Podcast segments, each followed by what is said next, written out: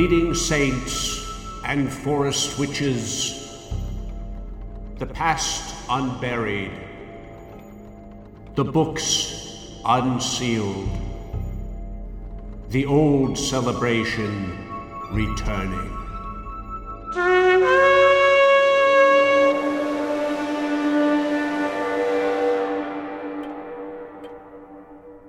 Hello, and welcome to my study. Come in, have a seat. Don't mind the leaves, just our little nod to autumn. Wilkinson spread them over the floor just last week. Uh, This is Wilkinson, my valet. How do you do? He assists with the show, uh, gathers our source materials from around the study, and reads any directly quoted passages in this little endeavor. So I. Just ignore it. I swear he's timing these calls to interfere with our recording.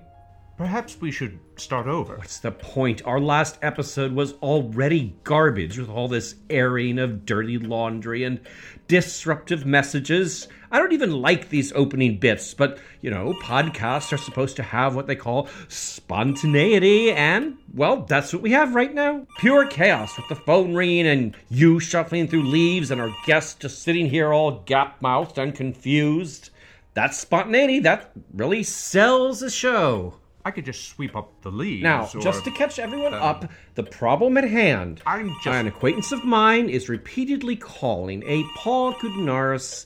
He's, uh, I don't know, eccentric, obsessed with mummies and cats. And he gave me this mummified cat, gave it to me as a gift. But now he's claiming it was alone. Hey, Al, it's me. Being Again, quite come on. I'm insistent, calling that calling mummy. me every day. Oh, please, you got to get that thing back to me, okay? Don't mess around with it. You know, that thing is really old. Any idiot It shouldn't even be out of a glass case. Stop screwing around. Get that thing back to me. Spontaneous. Uh, here we have it. It's spontaneity. It's a mess. And we have a slack jawed guest sitting here, so the listener he can feel symbolically included. And I'm look at me. I'm expressing feelings, so they can't say it's without feeling. Uh, so we have we have spontaneity. We have intimacy of feeling. Uh, what else could a podcast even need? chemistry? chemistry, spontaneity, feeling, intimacy. That pretty much completes it. I may as well not bother with any chatter about seances. We're done. There's your Patreon, sir. You wanted me to remind you to mention it?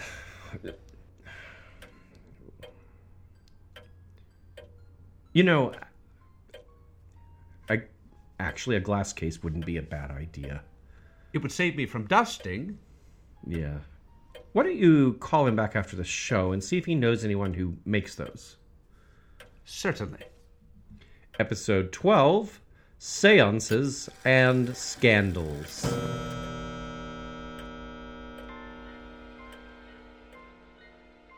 For those who haven't tuned in before, I am your host, Al Ridenour. Our topic for Bone and Sickle is, of course, the intertwining of horror and folklore, and with a little history on the side often. Um, I started this all as a way to eh, further explore material related to my book, The Krampus and the Old Dark Christmas, as well as uh, to in further investigate topics I'm researching for another project.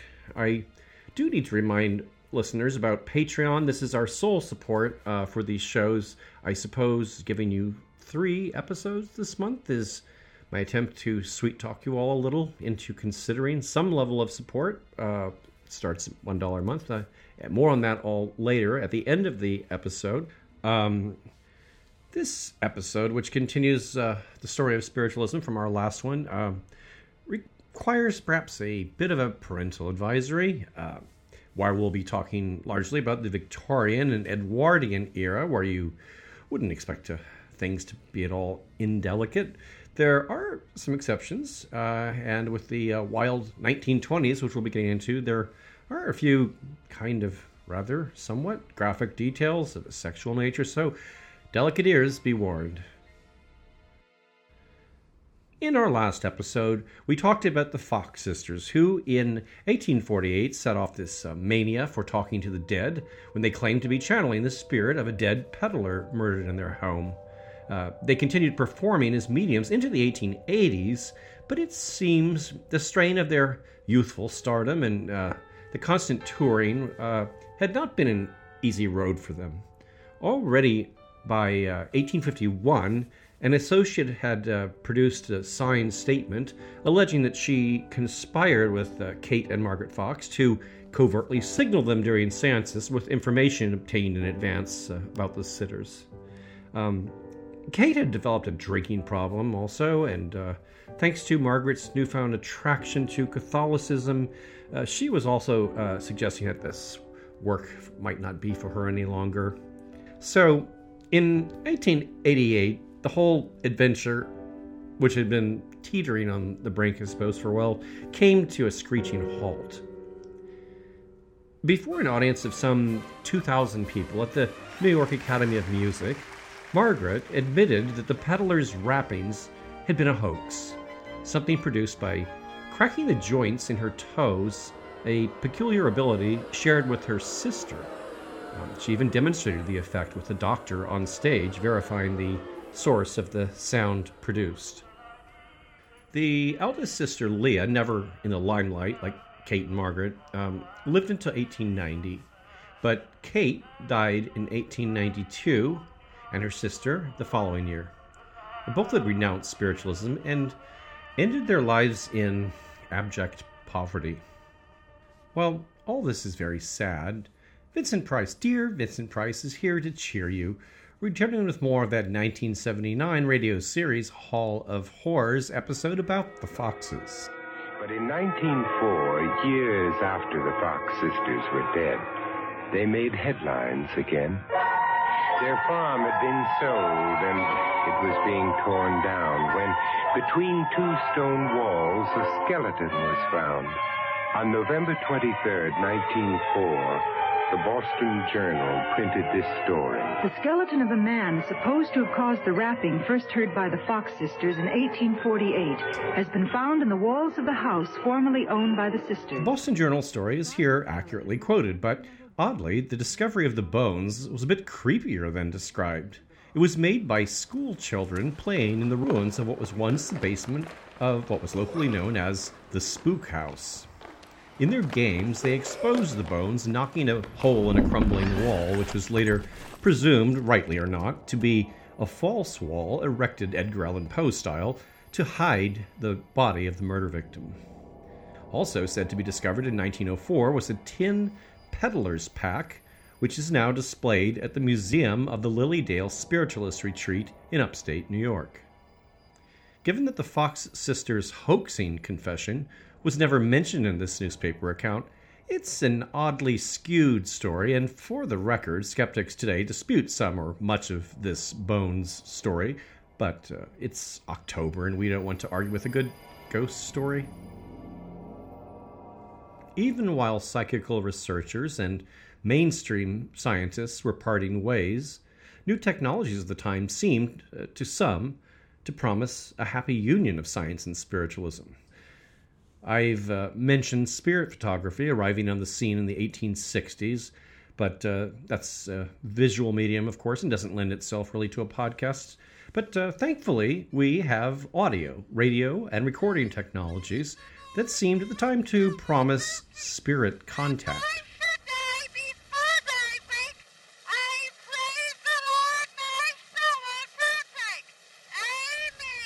This always unsettling children's prayer about death was even more unsettling when put in the mouths of dolls in 1890. This uh, early miniaturized application of Thomas Edison's phonograph was one of the inventor's rare failures. Its production was burdensome as each doll's internal phonodisc had to be individually recorded by one of the uh, 18 now long dead factory workers screaming into the devices to cut the discs. The dolls were too large and heavy, and quite possibly terrifying to parents and children alike. But what of Edison's legendary experiments in talking to the dead? Well, skeptics will readily cite a 1920 interview in American Magazine in which Edison mentions working on a spirit phone, uh, a quote Edison later disowned in a 1926 New York Times article explaining I really had nothing to tell him, but I hated to disappoint him, so I thought up this story about communicating with spirits. But it was all a joke. But it seems there was more to it than that. More rarely mentioned is Edison's interview in Scientific American, given in the same month and year as the uh, American Magazine interview, October 1920, in which Edison says, I have been thinking for some time of a machine or apparatus which could be operated by personalities which have passed on to another existence or sphere. His view may not have been the traditionalist spiritualist view, as he expresses doubt about the survival of individual consciousness, uh, adding, I do hope that our personality survives. If it does, then my apparatus ought to be of some use. That is why I'm now at work on the most sensitive apparatus I have ever undertaken to build, and I await the results with the keenest of interest. So one might infer from all this that this notion had progressed beyond a back burner idea or a note or two on paper. The author of the piece seems to suggest a prototype may have actually been built. Something was actually in the works, concluding The apparatus which he is reported to be building is still in the experimental stage. Two years later, the dream of such a device seemed to be in the air, as uh, evidenced by the 1922 song made famous by Irving Kaufman, I Wish There Was a Wireless to Heaven.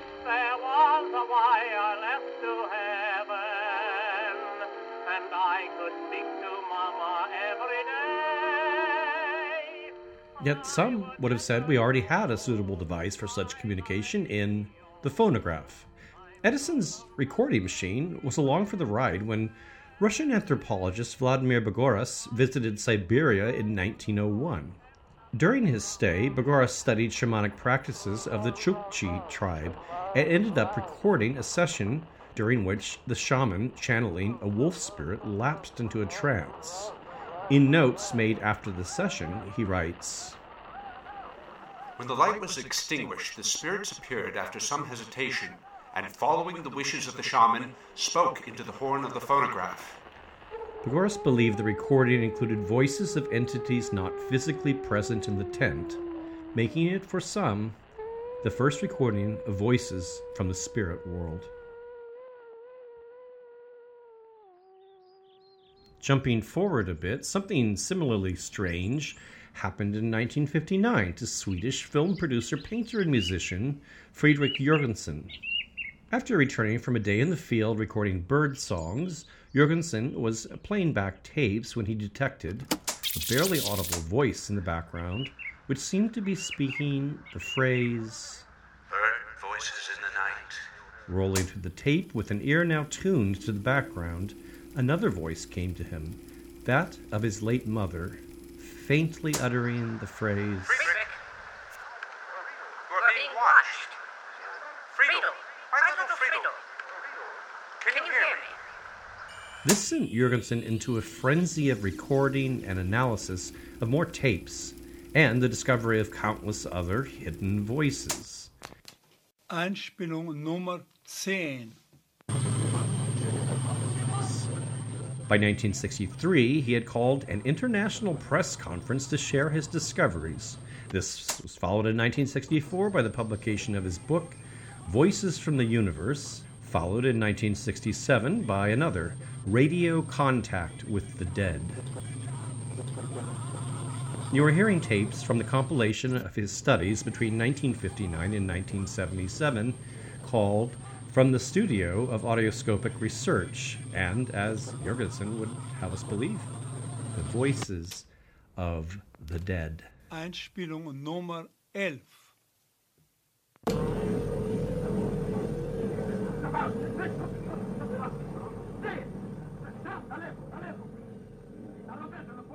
In 1967, Konstantin Raudive, a Latvian professor and student of Carl Jung, teaching at the University of Uppsala in Sweden, visited Jürgenson in his workshop. Initially skeptical of the work, Raudive began his own experiments, eventually discovering hidden voices of his own, including, of all things, that of his own dead mother. Raudive's uh, otherworldly voices followed their own otherworldly rules, speaking telegraphically, often a mix of German, Latvian, Swedish, sometimes French, and often mixing together languages in a single utterance. They are examples chosen to give the reader a breakthrough, an acoustic illustration of the material presented in the book. A year later, Raudive had published The Inaudible Becomes Audible, Listener is asked and in 1974 it came out in English along with uh, a record of the samples you were hearing uh, under the uh, title Breakthrough. voice entity speech. Each utterance Jürgenson and repeated Raudive several uh, are considered by many pioneers in the field of electronic voice phenomenon, EVP, so popular with today's uh, modern ghost hunters. I'll be including samples of their work as a bit of atmosphere, perhaps with a bit of my own remixing and effects, and uh, I will have uh, links to their recordings on the website. A Latvian voice then breaks in with a statement that could be interpreted in various ways. It might mean, for instance, that the voice phenomenon research may benefit mankind, even if the process is a painful one. Tu laudis zadecina.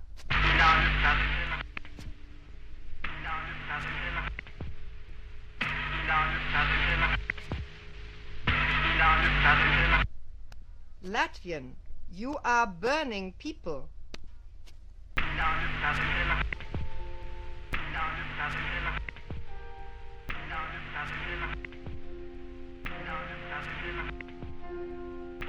But back to those early spiritualists. Eva Carrière was a French medium in the first decades of the 20th century whose seances were avidly documented by a number of investigators. She began her career among French colonialists living in Algeria, but most of her mediumistic work was in Paris, where she lived with Alexandre Bisson and his wife Juliette, with whom it's often assumed she carried on a lesbian affair. Accounts of her ectoplasmic manifestations make for bizarre reading. The French psychical researcher Gustave Geley recounts a detail from a seance in 1921. After an hour's wait, Eva began her moaning, which became more pronounced. A white spot appeared on her left shoulder. This spread and thickened, and in the middle of it, you could see a small face like that of previous sittings. At the same time, the greater part of the amorphous substance disappeared. Only a small mass was perceptible, which moved to Eva's chest, and there remained fixed, as by a kind of stalk proceeding from the right side of the mouth of the materialized face. And from another 1921 seance, a strange manifestation. A tiny, nude woman, beautifully formed, apparently alive, and who moved her limbs. Her size changed rapidly. Eva took her and placed her on the hands of Madame Bisson, where she remained about ten seconds, long enough for those present to verify that she seemed alive. This, according to Carriere's presumptive partner, Juliette, who perhaps was not always the most reliable source. Photographs from the sessions were not quite as impressive. The ectoplasmic manifestations are readily recognizable as cheesecloth, wadded around uh, what looks like flat faces, apparently cut from magazines or newspapers, sometimes even with the folds visible. Um, one which may have been accidentally turned backwards even shows a bit of type from the masthead of the uh, Paris newspaper Le Miroir. Despite all this, sitters and researchers still flock to Carriere's uh, seances, and it's very possible the charged erotic atmosphere was a factor.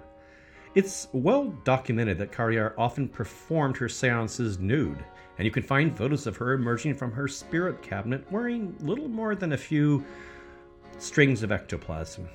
The rationale for all this was something to do with clothing forming a uh, barrier to spirit energies.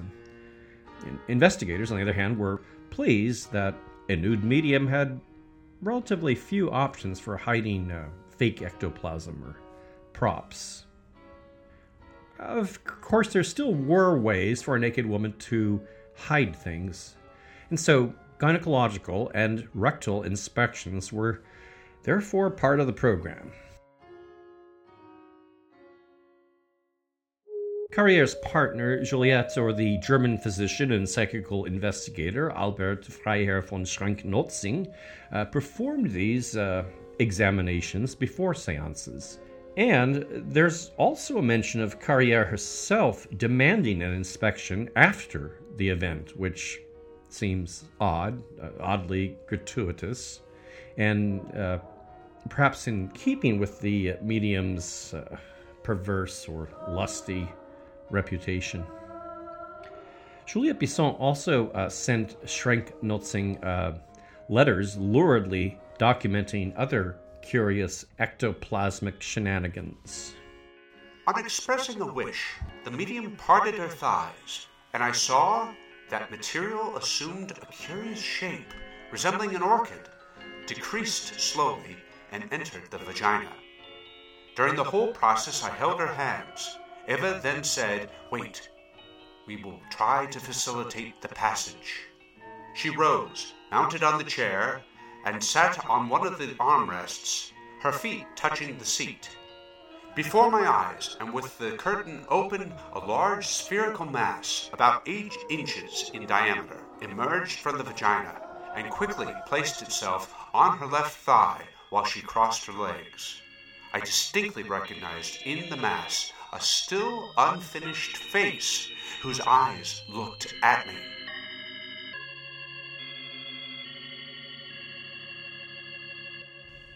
Unseemly as it may be, this preoccupation with medium's private parts, or at least the private areas under dresses, is uh, a feature of spiritualist investigations, as uh, most mediums were female. One well known uh, medium who would not allow such uh, intimate inspections was uh, Mina Crandon, or Margery, the name most of her circle used. The wife of a well to do Boston surgeon and socialite, Crandon was considered rather attractive with her blue eyes and bottle blonde bob, and she was playfully dubbed the Blonde Witch of Lime Street. Uh, she also was known to perform seances nude, perhaps covered by a thin kimono, or occasionally wearing nothing more than a bit of luminous powder highlighting her breasts. She was known for channeling her dead brother, Walter, who would occasionally manifest an ectoplasmic extension from the vicinity of Crandon's groin. This uh, teleplasmic hand, as it was known, was photographed on Crandon's exposed thigh and on the seance table, and touched by certain sitters who described it as feeling dead. However, when researchers obtained the hand for closer inspection, it was determined that it was nothing but a conglomeration of uh, animal liver and trachea stitched together, many assumed, by her surgeon husband.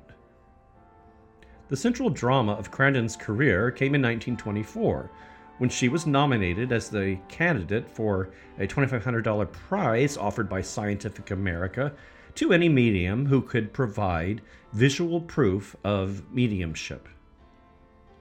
A committee of researchers was dispatched to study Crandon, and when a Scientific American employee, Malcolm Bird, leaked news suggesting the group might be leaning toward awarding Crandon the prize, famous debunker Harry Houdini took to the radio accusing Bird himself of being an accomplice in a con. It was suggested that Bird might have conspired with Crandon in return for sexual favors. The medium's seances were, after all, a gold mine of rumors about a nude medium tumbling into the laps of male sitters. Uh, but uh, Crandon uh, denied any such possibility, publicly declaring Bird disgusting looking. She did, however, admit to an affair of several months' duration with a researcher on the committee, Hereward Carrington, and the investigators ended up arguing themselves into a deadlock, and no prize was awarded. Crandon was not pleased. Nor was Walter. During one seance, the churlish spirit hurled abuse. Houdini, you goddamn son of a bitch, I put a curse on you now that will follow you every day for the rest of your short life. Later adding, Houdini will be gone by Halloween. And, as it turns out, he was. On October 31st, 1926, the magician died of septic poisoning from a ruptured appendix. Again, we hear Margarete Petrautzki's voice, this time calling her former employer, Dr. Zenta Maurina. Zenta!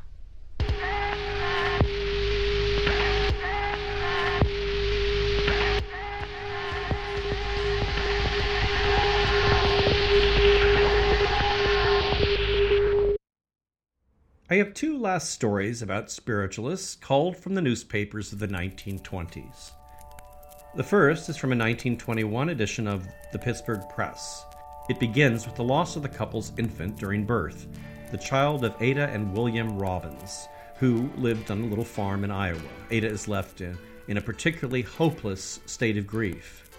One day, James Wheeler, a hired hand on the Robbins farm, approaches the husband, mentioning that his wife is a spiritualist who, as it turns out, has bumped into the infant on the other side.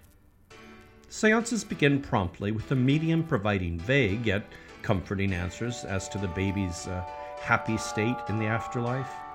Eventually, the medium suggests that with adequate faith, the baby might return in mortal form. So begins a rigorous period of spiritual training during which Ada engages in long weeks of fasting and prayer. Mrs. Wheeler announces that only in Chicago can she prepare herself properly for assisting in this miraculous uh, feat. She relocates but keeps Ada informed of her progress through a series of letters, finally reporting My spirit has been suspended for six days, and I believe that I am fit for the supreme materialization. My body is turning green, and the spirits tell me that this greatest of miracles will soon come to pass. I'm not sure about the green, but uh, Wheeler finally announces the date is at hand, issuing instructions on how the Robbins must prepare. They are to fill their home with flowers, don white robes, and on the evening of the event itself, leave the kitchen door ajar. The night of the great event, Ada sits up in bed, her heart pounding as she listens for every sound on the night wind. And then it comes. It was the kitchen door swinging open, inch by inch. One rusty hinge caused a familiar creaking, succeeded by a faint silken swish in the pitch blackness of the staircase. Swish, swish, swish. The silken rustle slowly ascended the stairs. She raised up in bed, her teeth chattering. At last she discerned a pinpoint of phosphorescent blue in the doorway. It grew larger. Very slowly it took the shape of a human form. It seemed to float toward the bed. The face was featureless, only a patch of shadow. As the luminous blue figure drew silently nearer, it was apparent to the trembling mother that it carried something in its arms. It was a baby, wrapped in soft white flannel. Yes, this is all in the newspaper. Um, the baby not only looks like her child, but has the same tiny defect on the tongue. Uh, Ada is hysterical with joy, and soon word spreads throughout the neighborhood, with hundreds of visitors passing through the Robbins home to see the mysterious spirit baby. When Mrs. Wheeler returns from Chicago, she is infuriated by the visitors and orders the house closed. Her rationale The spirit child was composed of ethereal atoms, which rapidly decompose at the human touch. There are spiritual powers who are angry at the child's return to life. They will lose no opportunity to snatch it back, and if enough humans touch it, the baby will dissolve again into ether. Hereafter, Wheeler asserts tighter control over the Robbins. She, her husband, daughters, and two friends are to take up residence in their home. The Robbins then are told the spirits want them to sell their farm and move to California. When Walter hesitates, the medium warns again about those fragile ethereal atoms dissolving. And so Walter complies, even buying new automobiles to move them all west. But before leaving, he asks friends to do a bit of investigation on the Wheelers. Reports soon arriving in California begin to clarify matters. It turns out a friend of Mrs. Wheeler had recently given birth to a baby, placing it in an orphanage, from which it had disappeared shortly before the big resurrection.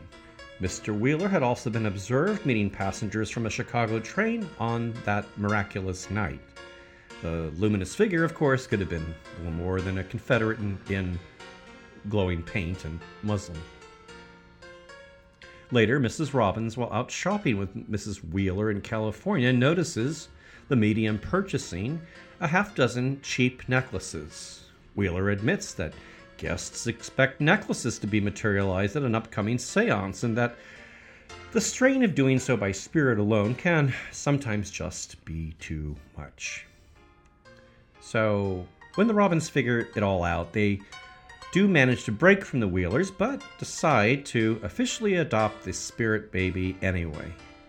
As Ada says, If my baby really is the child of another woman, I would rather it be so.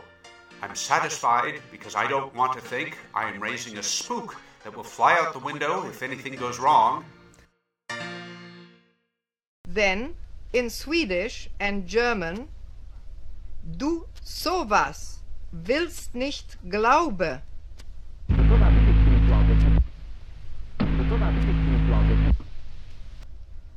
You are sleeping. You do not want to believe. You are sleeping. You do not want to believe.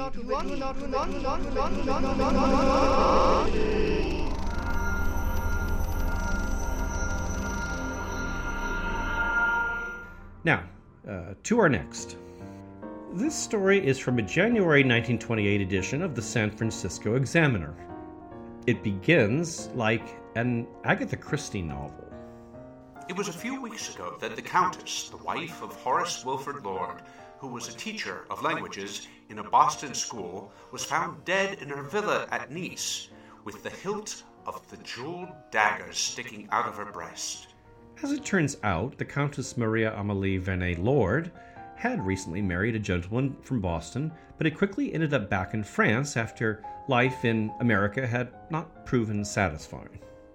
Uh, though the husband normally would have been suspected here, the police took no interest in him, as they'd already obtained a confession from uh, one Count de Klupfel, a former officer of the Russian Imperial Guard. His confession, however, provided no motive, as he told the gendarmes. There's no use asking me why I did it. I don't know. I remember nothing. Stranger still, the husband implored the police to drop the charges, saying, In the name of God and in the memory of my dear wife, have pity on poor Wenceslas de Klupfel. No motive or even link between de Klupfel and the uh, slain countess could be found, except one. They had both been members of a spiritualist circle the Countess had joined around 1920. According to members of the circle, the Countess had told the medium that she felt some powerful force disturbing her peace of mind. It was as though, she said, some dear friend or lover were calling to her from the spirit world. The medium suggested she make contact so the Countess could uh, meet this uh, entity. What happened next is recalled by one of the sitters at the seance. The medium's head had dropped upon her arms. Then a mist began to form about her. Amelie watched intently.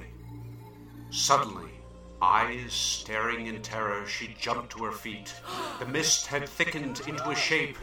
There stood a huge and hairy man, an ape man with beetling brows, retreating forehead, and a brutal head crowned with a bush of coarse hair. There was a malignant desire in its eyes, and as it stretched its long arms out to her, Amelie wrenched her hands away from those in the circle that held them. The circle was broken, and the figure blurred and vanished.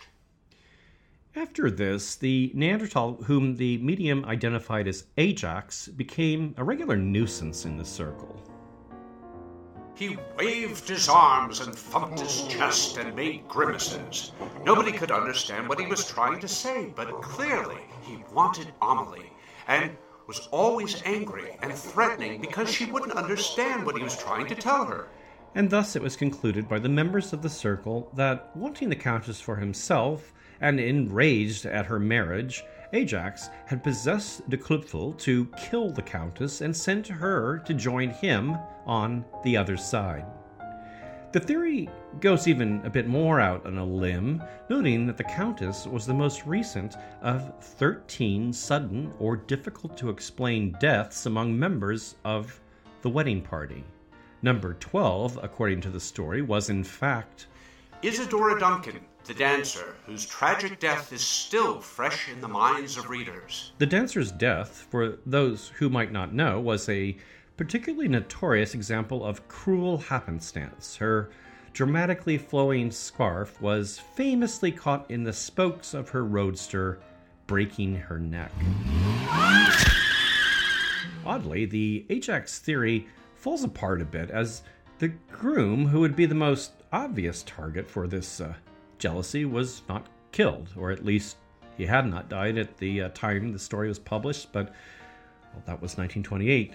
And by now, it's safe to assume her husband has died, Ajax has been avenged, and the Countess has joined her Neanderthal suitor in the afterlife. It is the spirit of Houdini we wish to contact. Houdini, are you here? Are you here, Houdini? Please manifest yourself in any way possible. Though spiritualism survived the hoax confessions of the Foxes and the scandals of the 1920s, on Halloween 1936, long past its heyday, spiritualism died yet another small death. This was the final year Harry Houdini's widow Bess held a public seance attempting to contact the magician.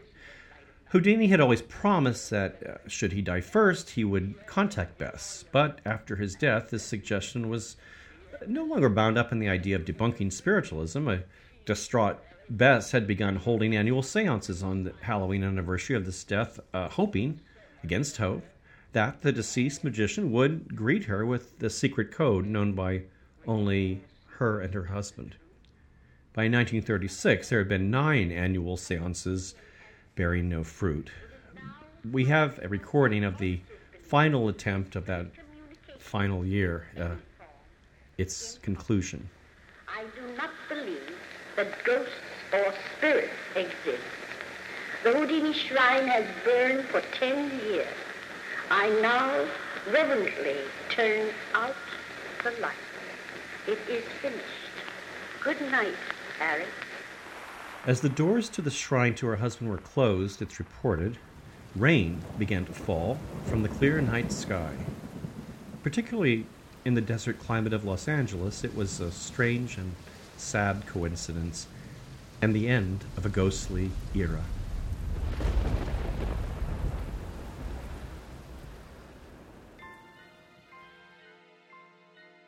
I do hope everyone's been enjoying our shows and will continue listening to future episodes.